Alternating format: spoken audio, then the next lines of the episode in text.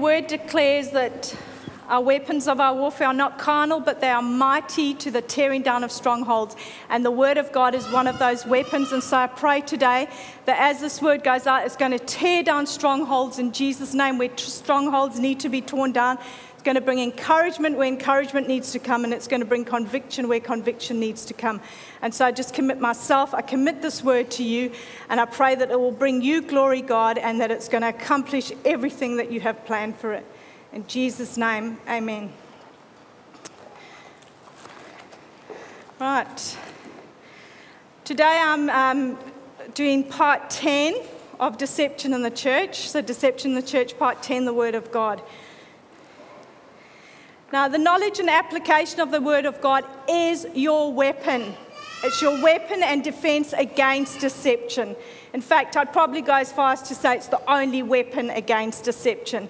And so it's really crucial that you understand how to correctly handle it.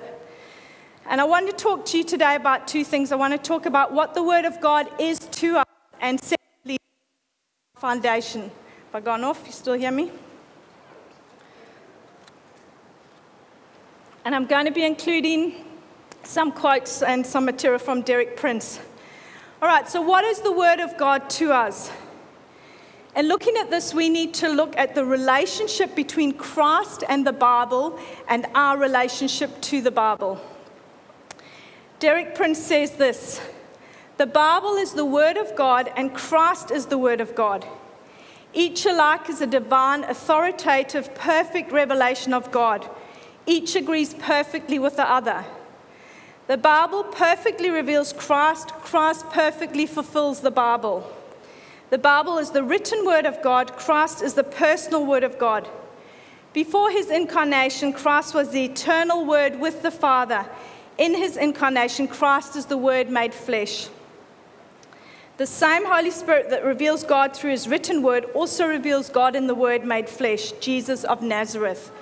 If Christ is in this sense perfectly one with the Bible, then it follows that the relationship of the believer to the Bible must be the same as his relationship to Christ. End quote.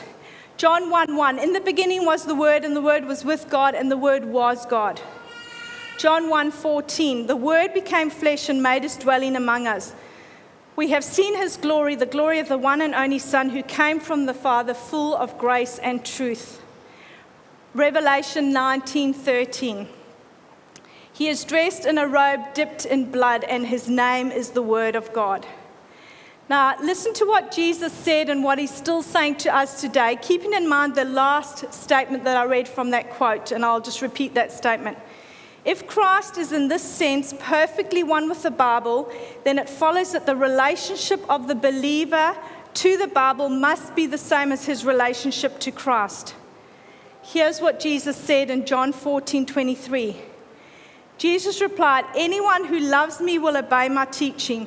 My Father will love them, and we will come to them and make our home with them. Now, I want to draw your attention to four facts from that above scripture.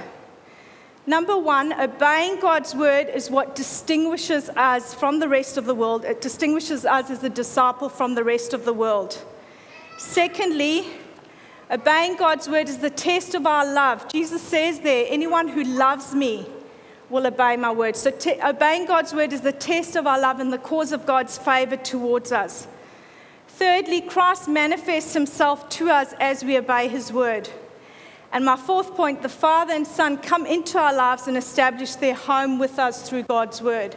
says there, My Father will love them, and we will come to them and make our home with them. 1 John 2 3 to 6. We know that we have come to know him if we keep his commands.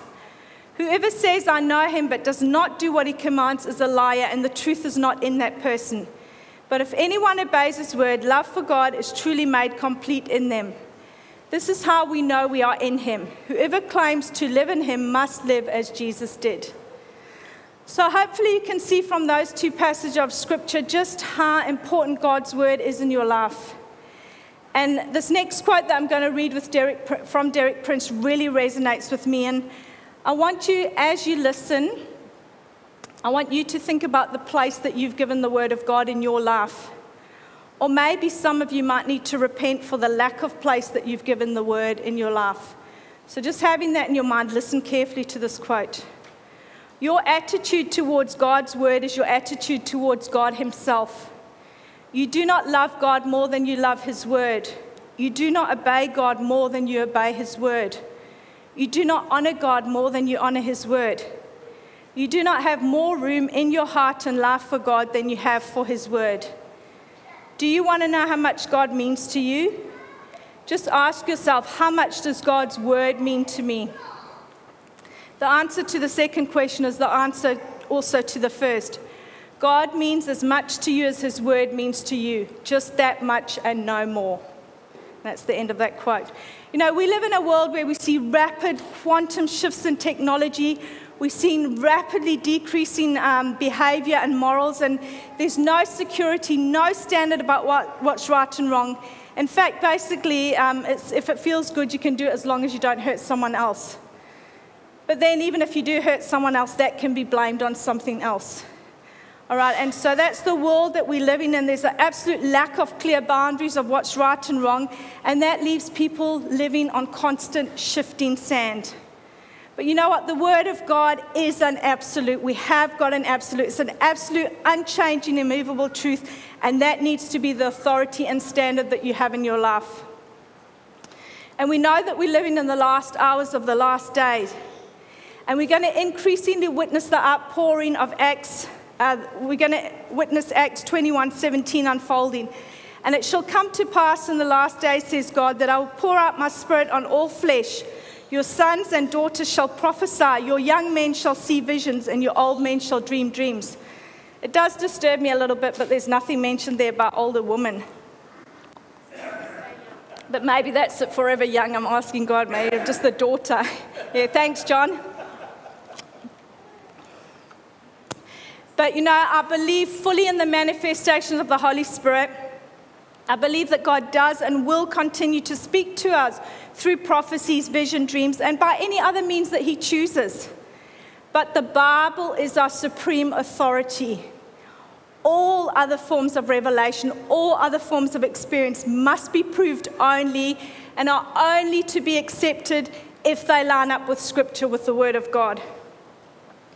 You know, we warned over and over again in Scripture that side by side with this outpouring of the Holy Spirit, there's going to be a parallel increase in demonic activity as a counterfeit to the outpouring of the Holy Spirit. Just, just to mention two scriptures, and there's so many, you know that in the 27 books of the New Testament, 22 speak to this, and then um, another three do warn about it as well. Matthew 24, 23 to 25. At that time, if anyone says to you, Look, here is the Messiah, or there he is, do not believe it. For false messiahs and false prophets will appear and perform great signs and wonders to deceive, if possible, even the elect. See, I have told you ahead of time. 1 Timothy 4 1 to 2. The Spirit clearly says that in later times, some will abandon the faith and follow deceiving spirits and things taught by demons. Such teachings come through hypocritical liars whose consciences have been seared as with a hot iron. Now, um, there's a very important principle that you need to burn into your spirit, and you need to remember it, and it's this God's word and God's spirit will always work together. We must never divorce the word from the spirit or the spirit from the word. No prophecy, no revelation, no doctrine, no practice, no experience is to be accepted if it does not line up completely with the Word of God. God's Word and God's Spirit will always work together. No one, no organization, no church has got any authority to change even a comma or override or depart in any way whatsoever from the Word of God. And your defense and protection, as I said at the beginning in these days, is to believe and know and apply the truth, the Word of God in its entirety. Now, notice, and I deliberately said that in its entirety. You know, we can see some deceptions that are clear violation of the word, and some of them are easy to see and to pick up. For example, that clip that David showed us last week about them eating grass. Um, when he first showed me that, two scriptures immediately sprang to my mind. I'd been reading Daniel the week before, and where it was talking about how um, God had actually taken away King, King Nebuchadnezzar's sanity, made him go insane for a number of years. And then it said, as a result of that, he ate grass like an ox. And I think it's mentioned about three times there, and it was because he's lost his mind, he's eating grass like an ox. And then the second scripture that sprang to mind is, We have the mind of Christ. And I'm pretty sure the mind of Christ is not telling me to eat grass. So remember what I said a few minutes ago God's word and God's spirit will always work together.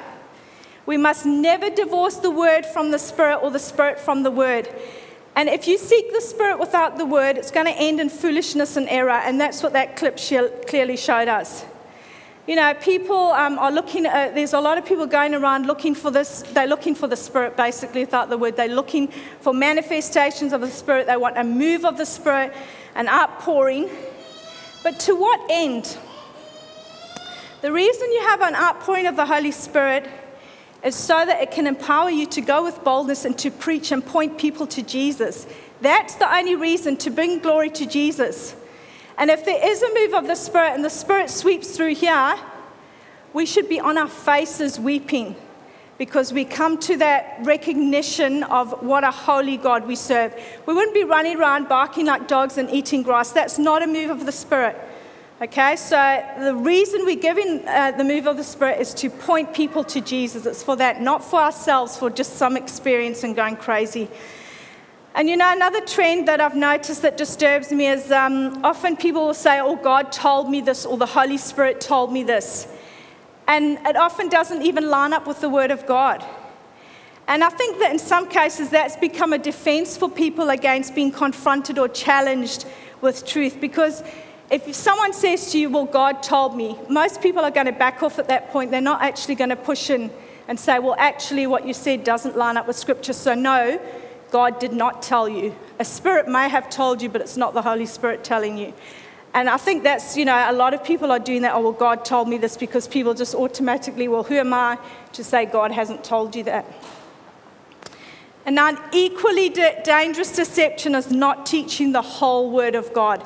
So I spoke about that we've got to teach the Word of God in its entirety. And I said some deceptions are more obvious than others. But this one, people might not always see as a deception, is not teaching the whole Word of God. Bless me. Only teaching that God will bless you. It's your day, it's your time to shine, to be the best you that you can be, etc., etc. Yes, God does want to, and He will bless you. But you know what? To be blessed and to be blessed by God, He's going to sort out your character. That's true blessing. So there's also all the teaching and lessons, lessons and behavior on dying to self, counting the cost, undergoing sanctifications, tests, and trials. And uh, you need to run very fast from any teaching that promises you a trouble free, easy life, where God's main role is to bless you and to prosper you financially or otherwise. Claim it, and it's going to be yours. Run from teaching like that.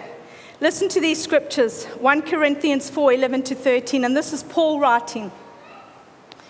To this very hour, we go hungry and thirsty. We are in rags. We are brutally treated. We are homeless. We work hard with our own hands. When we are cursed, we bless. When we are persecuted, we endure it. When we are slandered, we answer kindly. We have become the scum of the earth, the garbage of the world, right up to this moment. I think there's some churches that you could go into, and if you actually said, Well, you are nothing, God is everything, and you deserve nothing, they'd be like, you know, but that's what Paul said. He goes on in 2 Timothy 3:12 to say in fact everyone who wants to live a godly life in Christ Jesus will be persecuted. Seriously church, where did we get the entitlement and the rights mentality that God owes us? God owes us nothing. We owe him everything. How well would that statement go down in some churches? God owes us nothing. I'd probably get rebuked for speaking words of death or negativity or something. Yes, of course, He blesses and provides, but it's because of who He is, because of His unchanging character. It's nothing to do with us deserving anything. Where did we ever get the idea that God has to bless us because we claim it, or because we've served Him, or because we've come faithfully to church, or because we've tithed, or because we've followed A, B, and C? You know, it's all very well saying that God wants you to be the best, the most awesome version of you that you can be. But if it's not taught that that version of you is the one that has totally died to self due to daily crucifying your flesh, if it's not taught that the best version of you is the one that's not getting its own way, if it's not taught that the best version of you is the one that's not satisfying your flesh and desires, if it's not taught that the best version of you is a new self increasingly being molded and shaped through fire and pressure and hardship into the image of Jesus. If that's not being taught fully, then it's deception. And I'm sorry, but I feel so passionate about this because I see thousands of Christians, thousands of impressionable, and this is what gets me the, the worst impressionable young people are sitting under this. They're sitting under sugar coated half gospel and yes, I fully agree. We want to raise them to be confident. We want them to be fully all that they're called to be and can be in Christ. We want them to step up and function powerfully in their unique giftings for God, to be glorified and to extend His kingdom. And you know that because that's what, how we feel about you guys here as well, that we want to encourage you to be everything and to step fully into your calling and ministry. But you know what? You can't be brought to maturity you can't be trusted with the full weight of ministry unless you've, got, you've developed character, and that only comes through adversity, through fire. You can't come to that unless you've submitted to being trained through trial and hardship. And this is what breaks my heart. They need to be taught this as well as all the positive, and this isn't negative anyway, but as well as all the, you know, blessing and how awesome. They need to be taught this. They need to be taught to crucify our flesh, count the cost, and pick up their cross daily as a requirement to following Jesus. And you know, this is not negative teaching or preaching. Okay? It is it's preaching to ensure that when hardship and trials and persecutions come, as Jesus himself said several times it would, it ensures that they don't fall away. And that's the part that breaks my heart. If people are not exposed to the full gospel when hardship comes, they're going to fall away. And, you know, teaching the full gospel ensures they don't fall away because they weren't properly equipped and trained, but they become skilled soldiers able to advance the kingdom because they've got character and correct attitude and thinking, and they're not intimidated and they don't shrink or fall away. But you know, in some cases, the church has adopted this attractional model come one, come all, and you will feel as comfortable here as you do going with your friends to the mall. You know, in the short term, that might look like a good strategy to get people to come to church, to feel comfortable. We want them to feel comfortable, and so we'll preach in a way so as not to offend anyone. And you know, it breaks my heart that these young people are not being trained to stand but that many will fall away when storms come, as the storms will come. And as far as I'm concerned, it's irresponsible and negligent to teach half a gospel or a watered down gospel. Uh, I've got some questions, three questions from Steve Hill. I, re- I, shared them in my last sermon to be honest with yourself about in terms of testing the messages and teaching that you're feeding yourself on. You know, and there might be a lot of you sitting here today where, you know, you are, expo- well, you are, I hope everyone sitting here today is exposed to the full gospel message where you have, you know, got your foundation on the correct Jesus and you're not, thank God, in deception. So don't think this doesn't apply to you because you've got to go out and teach others and disciple others, and you need to know this so that you can ensure that you are teaching and discipling properly. So, here's some questions just to ask yourself about the, the message or the teaching that you're feeding yourself on. Does it always tell me what my itching ears want to hear, or does it rebuke my flesh? Second question Does it give me a way to avoid the cross, or does it call me to pick up my cross daily? Third one Does it allow me to cater to my sinful desires, or does it call me to die to sinful desires? You know what? These are the exciting verses. These are the exciting commands, the ones that build and mold and change you, the ones that grow you to maturity, that build character. Be honest. What makes you feel like you have achieved something at the end of the day? What would make you feel more satisfied, more alive, and vital? Lying on a comfy couch eating sugar or a brisk, muscle stretching walk up a mountain? Might not be enjoyable, but what is going to make you feel like you've actually achieved something. And so those commands crucifying your flesh, dying to self, picking up your cross, those are the ones that ensure that you're going to be conformed increasingly to the image of Christ. And that's what it's all about. And that's the real blessing. That is the real blessing. God working in and through you, shaping your character, molding you like clay as He reconstructs you into the image of His Son. It can be hard and sore at times, but it's worth it. Yes, God's favor and love and provision are there too, but the gospel's a whole package, all or nothing.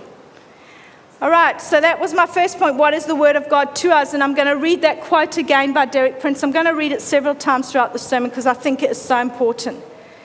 The Bible is the Word of God, and Christ is the Word of God. Each alike is a divine, authoritative, perfect revelation of God. Each agrees perfectly with the other. The Bible perfectly reveals Christ, Christ perfectly fulfills the Bible. The Bible is the written Word of God, Christ is the personal Word of God. Before his incarnation, Christ was the eternal Word with the Father. In his incarnation, Christ is the Word made flesh. The same Holy Spirit that reveals God through his written word also reveals God in the Word made flesh, Jesus of Nazareth. If Christ is in this sense perfectly one with the Bible, then it follows that the relationship of the believer to the Bible must be the same as his relationship to Christ. All right, I'm going to move on to my second point, which is what Jesus says to us about the Word as our foundation, applying the Word to our lives. I'm sure everybody here is aware that the most important part of a building is its foundation. And we all know that in our lives as believers, the only solid, lasting, true foundation upon which we can build is Jesus Christ. 1 Corinthians 3:11 says, "For no one can lay any foundation other than the one already laid, which is Christ, uh, which is Jesus Christ."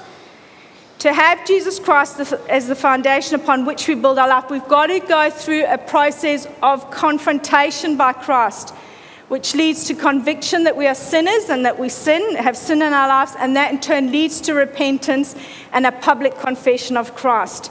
Jesus is my foundation, the rock upon which I will now build my Christian life. And we need to be very careful, and this is where I was talking about half a gospel, that we don't take, teach people that once they've accepted Jesus' sacrifice, that's all there is to it. I'm a Christian now, and they stop there. No sanctification, no perseverance, no character. We need to pay careful attention to what the Word of God says, and we also need to pay attention to which Christ we are building on. And David has shown you through this series that through false teachers promoting false doctrine, the enemy will try to offer us different Christs other than the Christ of the Bible. Now, I want you to listen to this passage of scripture that I'm no doubt you're very familiar with. And ask yourself, how do we actually build on that foundation of rock? Have any of you ever experienced, you know, when you drive home from work or for somewhere that you get there and you can't even remember the journey? It was as if you drove on automatic. And I think that sometimes happens with the Word of God with certain passages. I think it's a bit like driving on automatic. Sometimes we read a scripture, we gloss over it, and we take it to mean what we've always thought it means. And often we might not see that there's actually so much more, or it's actually not saying what we thought it was saying. So take careful note of what Jesus is actually saying here in Matthew 7 24 to 27. Therefore, everyone who hears these words of mine and puts them into practice is like a wise man who built his house on the rock. The rain came down, the streams rose, and the winds blew and beat against that house, yet it did not fall, because it had its foundation on the rock. But everyone who hears these words of mine and does not put them into practice is like a foolish man who built his house on sand. The rain came down, the streams rose, and the winds blew and beat against that house, and it fell with a great crash.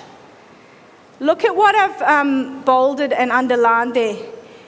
Therefore, everyone who hears these words of mine and who puts them into practice. How are we building? What does our building look like? Will it stand in this life and in the next? We are to continue to build throughout our lives. It's an ongoing process. Build on the rock. The rock is the starting point. Acts 20 32 says, Now I commit you to God and to the word of his grace, which can build you up and give you an inheritance among all those who are sanctified. So clearly, you've got a choice. You can build correctly or incorrectly.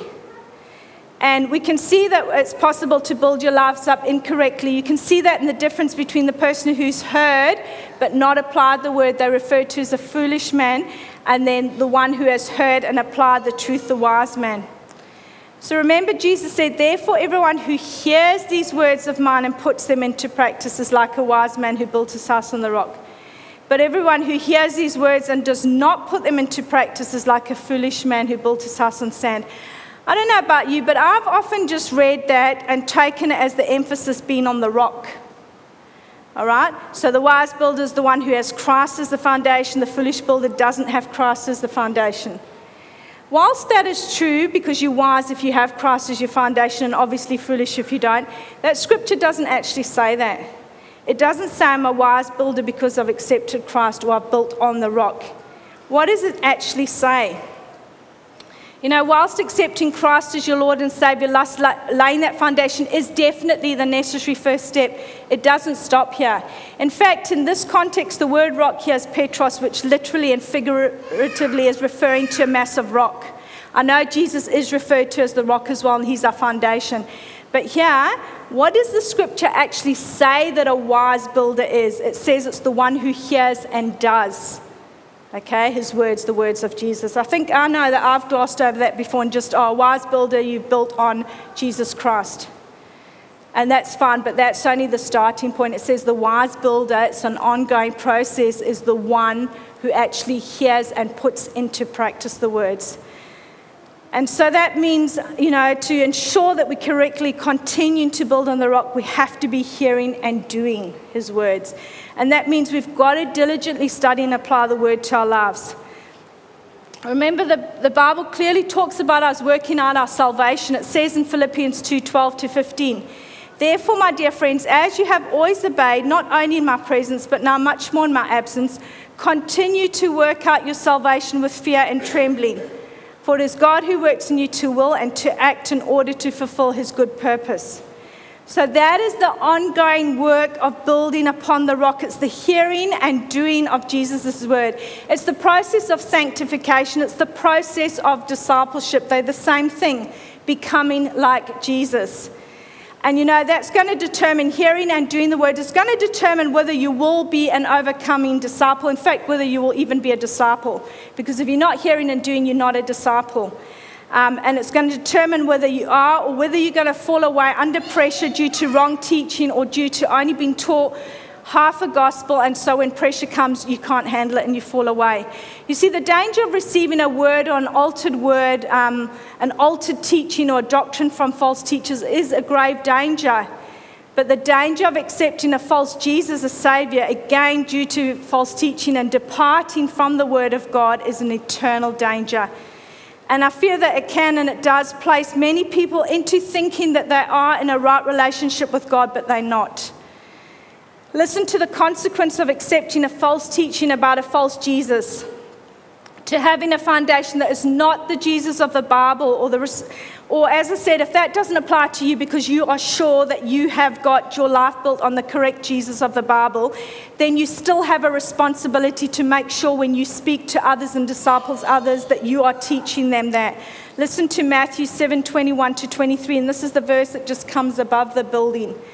Not everyone who says to me, Lord, Lord, will enter the kingdom of heaven, but only the one who does the will of my Father who is in heaven. Many will say to me on that day, Lord, Lord, did we not prophesy in your name and in your name drive out demons and in your name perform many miracles? Then I will tell them plainly, I never knew you. Away from me, you evildoers. I was just thinking when I was reading that, and it's a bit sad that I think that if Jesus was here now, some churches wouldn't allow him to preach based on you know the message he carried and the and you uh, that he brought. You read the words of Jesus. I think a lot of churches would not allow him on pulpit and preach. So clearly, though, those people considered themselves Christian. Lord, we did this in your name, we did that. So what's the problem? Why did Jesus say this to people who clearly believed that they were serving him? All right, Jesus explains it. Let's look now. I'm going to look again at the whole passage. I'm going to put the two parts together Matthew 7 21 to 27. Not everyone who says to me, Lord, Lord, will enter the kingdom of heaven, but only the one who does the will of my Father who is in heaven. Many will say to me on that day, Lord, Lord, did we not prophesy in your name and in your name drive out demons and in your name perform many miracles? Then I will tell them plainly, I never knew you. Away from me, you evildoers. Therefore, anyone who hears these words of mine and puts them into practice is like a wise man who built his house on the rock. The rain came down, the streams rose, and the winds blew and beat against that house, yet it did not fall because it had its foundation on the rock. But everyone who hears these words of mine and does not put them into practice is like a foolish man who built his house on sand. The rain came down, the streams rose, and the wind blew and beat against that house, and it fell with a great crash. Now, the key word here is therefore. And I went to the Strong's Concordance and looked up, um, you know, from the original Greek, therefore, and the translation is what follows. Um, now then, accordingly so, by extension, here's how the dots connect. That's what it means. So that is how the therefore connects the dots in the two passages. Jesus talks in verse 21 about false disciples he says, Not everyone who says that they work in his name actually works in his name. And then he goes on to the therefore. So, or what follows is that, or this is how you connect the dots. And then he goes on to say, We recognize those who are not false because they are the ones that actually hear and do his word. So, if we don't want to be in the group which clearly believe they're serving and acting God's name, we must ensure that we do what follows the therefore. If you're going to build on a solid foundation, build on the correct foundation, Jesus Christ, you need to actually do what God wants you to do. Correct building, layer upon layer, ongoing throughout your life. Remember, building on the rock, but building present tense and ongoing present. Hearing and doing His words. Just going to give you a few. I was just looking, um, you know, through the Gospels, and I was looking at where it started. Jesus' first words in public ministry repent for the kingdom of God has come, has come near. And so, in those first words of Jesus, remember we've got to hear and do. Repent. The direction of your very life is changed at that point because that's what repent means to turn around 180 degrees. And then it was interesting to note because then I was going to look at his next words. And his next words were where he went to Peter and said, Come follow me and I'll send you out to fish for people. So, in that second statement, his next words after repent, where he changed the direction of their life, the next words were giving purpose for life. Come follow me, and I'm going to make you do this. It gave him a purpose. And then we build, then we start building on the solid rock as we hear and do, as we hear and put into practice. Hearing and putting into practice, you're going to build character and correct attitude. Blessed are you when people insult you, persecute you, and falsely say all kinds of evil against you because of me. Rejoice and be glad. Building character and attitude. This is what building on the rock means, okay? Hearing and doing, not doing it your own way. Well, someone did this to me, so I'm going to act like this. Doing it God's way. That's building on the rock. Hearing and putting into practice, you build correct relationships, building on solid rock. But I tell you, anyone who is angry with a brother or sister will be subject to judgment. For if you forgive other people when they sin against you, your heavenly Father will also forgive you. But if you do not forgive others their sins, your Father will not forgive your sins. Building on the rock, building correctly, correct relationships, hearing and putting into practice, building on solid rock. Therefore, I tell you, do not worry about your life.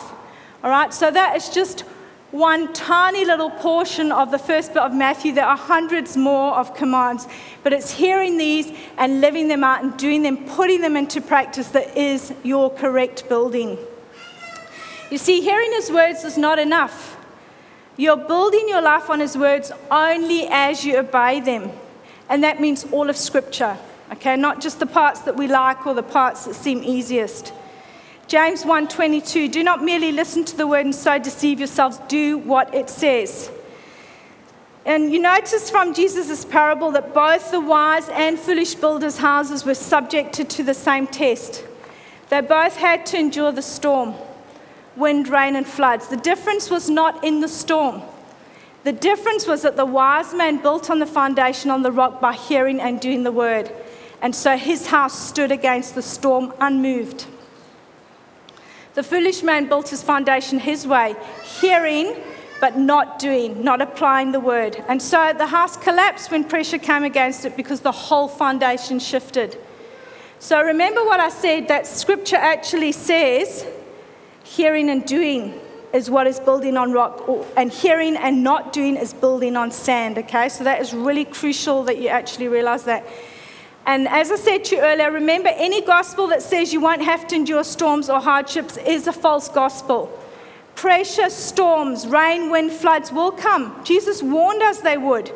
And then you will see if your foundation is on the sand or the rock.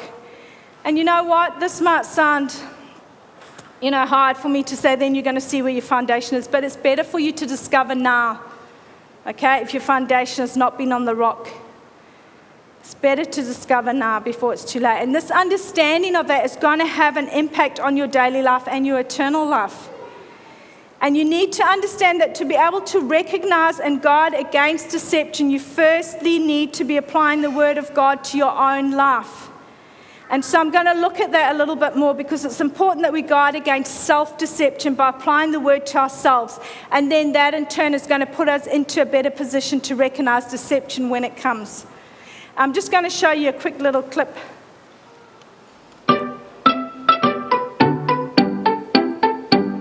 There was a crooked man, and he went a crooked mile. He found a crooked sixpence upon a crooked stile. Which caught a crooked mouse, and they all lived together in a little crooked house.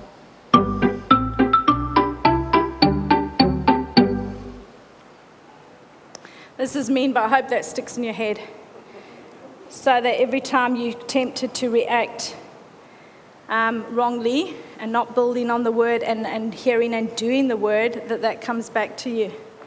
You see, the problem is that you can build on sand, and the house which represents your life might actually appear to be standing okay for a time, maybe even for years and years. Especially because all your other relationships will be leaning with you, or they'll be crooked with you. And they will be because if your life and walls are crooked, so will your relationships and interactions with others be. You see, because in those relationships, those, in, those people in relationship with you have to adapt and modify their responses and interactions to accommodate your behavior and your non compliance to the word. Also known as enablement. People might walk around on eggshells around you or they might learn how to avoid upsetting you so as not to trigger your bad behavior. I was just thinking about that when I was going over it again this afternoon. How ludicrous is that? But it happens. That people are living in families and in relationships where they have to modify their behavior to ensure that they're not, not going to upset that person and trigger certain behavioral responses there. And so, what does that do? It's making me responsible for your bad behavior, your lack of self control, because I've got to be crooked in my dealing with you just so that we can maintain this whole facade. Okay, so, um, you know, if your life is built on sand, as I said, as time passes, shift will occur. But the danger is that sometimes the shift is gradual and small, and it might be so small that you don't really notice it. Sometimes there's going to be small storms and shift will happen but you just learn to compensate and you maybe add a few layers of coping scaffolding, such as maybe addictions that you go to for comfort, or maybe a few extra bricks of wrong belief as you try and sin to shore up the already leaning walls. But you know, there's going to come bigger storms. And if you allow it, these can bring your house with its crooked walls and shifting foundations crashing down. And you know, someone out there listening might be in such a storm right now, and it might seem like your life has been turned upside down. But you know, what we could view as the most difficult time in our lives could very well be the turning point that we need. You see, storms are one of God's ways to help us, and we can choose to react in one of two ways. One, we can react in brokenness and come before the Lord as we recognize that we may have a faulty foundation and we have, through our experiences, maybe through hurts and woundings in our lives, built up crooked walls.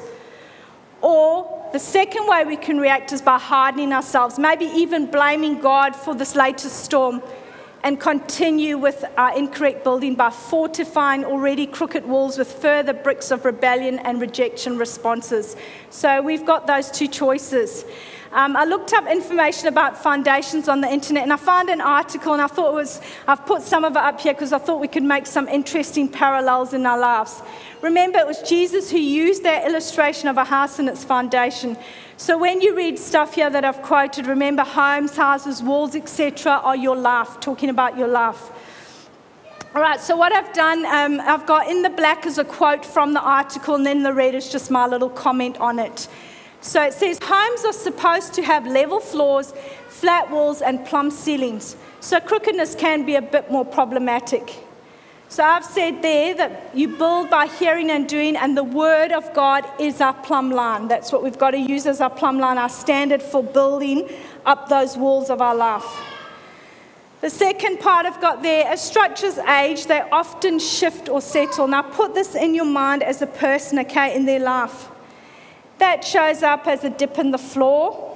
These will be behaviors, a sag in a window casing, a slope in a ceiling, or cracks in a wall. It can be so subtle that a home owner will notice only a wobble in a table, or dramatic enough that the floor level changes by several inches from one end of the house to the other. The key to dealing with a home that has settled is to come to terms with how much slant you're willing to live with. And I think that's really important because a lot of people are willing to live with stuff. If the answer is little to none, renovations, possibly major, can level out of plumb surfaces. If the answer is some, there are ways to camouflage a home's imperfections. So, my comment on that is how much are we willing to live with? How much shift are you willing to live with? How much are you um, going to live with or sweep under the carpet? Are we camouflaging or ignoring issues in our lives, in our character? Or are we, as disciples, allowing God the right to change us? Remember, that's the first rule of discipleship giving God permission to change you. Right, the next quote For homeowners without the budget or the desire for far reaching renovations, much can be done to diminish the appearance of tilts and dips in walls, ceilings, and floors. It's like choosing clothes, said interior designer Nancy Ninsley of, uh, sorry, Nan Ninsley of, of Nan Ninsley Designs in Alexandria. You emphasize the positive and de emphasize the negative.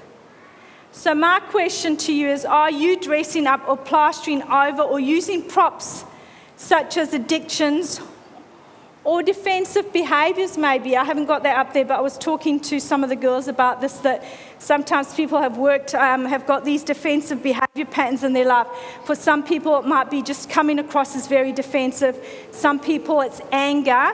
But all they are designed to do is the minute someone starts to push in and touch something you don't like, the defensive behavior comes up, and it's usually designed to get people to back off. So if people, and you'll find that people will say, oh, well, we better not say anything because they get all defensive and act all hurt or whatever. But that's designed to get you to back off so we can't talk to you about it because you start crying straight away so everybody avoids the topic. Or it might be you get really angry and that is like, it's like a porcupine putting out its quills basically.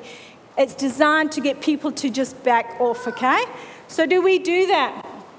All right, so use props as addiction, such as addictions or defensive behaviors to de emphasize or draw attention away from your problems? Or are you allowing the Holy Spirit in for far reaching renovations? And then the last part um, Kelly and Paul chose to renovate. The extensive work on their 100 year old house allowed them to address some of its sloping floors and ceilings and provide a solution to their more pressing need for a family friendly layout. I took that as you allow, as you apply the word into your life, it will do its work in you because it is truth and life. And he who promises is faithful. And this in turn is going to give you that family friendly life. It's going to improve all of your other significant relationships as well. All right, so um, I'm just going to end by saying that when pressure and storms come, please allow the Holy Spirit to expose your foundation. If pressure and storms dislodge your faith, and notice I didn't say if storms test your faith because they will, but if you find that storms are dislodging your faith, if storms are sending you into doubt, anxiety, hopelessness, despair, then I'd suggest that you need to look at your foundation and what you're building. Allow God to take the building down if needs be. and build, begin to build correctly by hearing and doing. And that building by hearing and doing means correctly aligning your thoughts, your attitudes, and your behaviors with what His Word said these should be. Remember, the knowledge of and application of the Word of God is your weapon and defense against deception, including self deception. So check your foundation and continue to build on Jesus Christ as you hear and put His words into practice. And next week, I'm going to look at more aspects of the Word. Now, I'm just going to end by um, reading one of Derek Prince's quotes again, and then I'm going to give you a question to, and challenge in closing.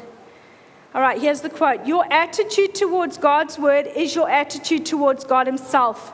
You do not love God more than you love His word. You do not obey God more than you obey His word. You do not honor God more than you honor His word. You do not have more room in your heart and life for God than you have for His word. Do you want to know how much God means to you? Just ask yourself, how much does God's word mean to me? The answer to the second question is the answer also to the first. God means as much to you as His word means to you, just that much and no more. And in closing, I just want to leave you with this question to ask yourself What place does the word of God have in my daily life?